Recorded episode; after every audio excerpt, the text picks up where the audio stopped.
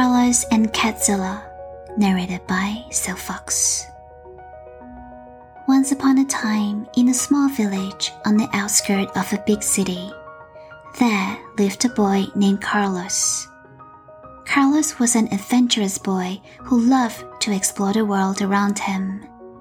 He was always eager to discover new places and meet new creatures. One day, while wandering through the village, Carlos stumbled upon a tiny orange kitten. The kitten was meowing loudly and seemed to be lost. Carlos immediately took the kitten into his arms and started to look for its owner. After searching for hours, Carlos realized that the kitten didn't have a home. Carlos knew that he couldn't leave the kitten out on the streets, so he decided to take care of it himself. He named the kitten Catzilla because of his tiny size and big, bold personality. Carlos and Catzilla quickly became the best of friends. They spent their days exploring the village and its surroundings, and Catzilla proved to be a great companion for Carlos on his adventures. One day, Carlos and Catzilla came across a sign for a big annual adventure race. The race was being held in a big city, and the prize for winning was a trip to the moon. Carlos was determined to enter the race and win the prize so he and Catzilla began to train. They ran through the village and climbed trees, swam in rivers, and practiced navigating through the forest. Carlos and Catzilla worked hard every day, and soon they were ready for the race. On the day of the race, Carlos and Catzilla were the only team to enter from their village.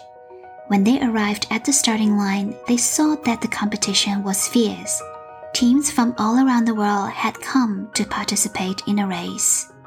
Carlos and Catzilla began the race with determination in their hearts. They ran through the city, climbed tall buildings, swam in the harbor, and navigated through the maze like streets. Despite the challenges they faced, Carlos and Catzilla persevered and managed to finish the race in first place.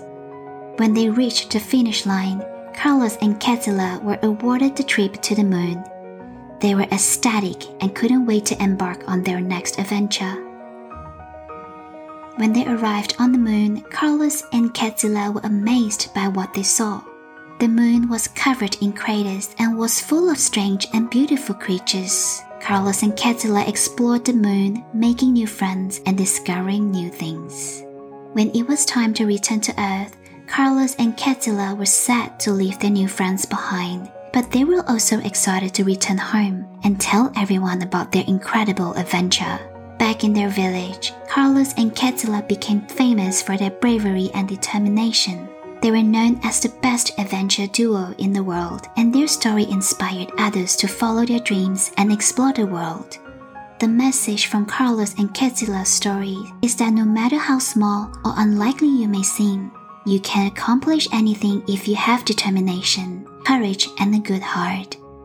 With the right attitude, you can go on great adventures, meet new friends, and achieve your dreams.